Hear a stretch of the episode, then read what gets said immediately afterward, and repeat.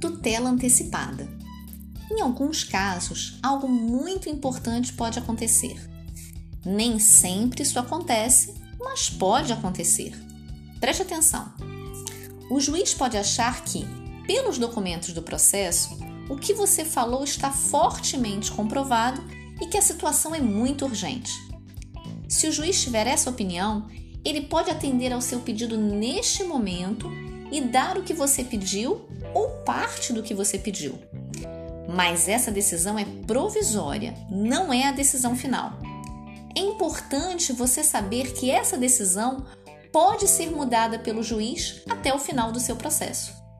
No próximo podcast, explicaremos sobre a citação do réu e a contestação.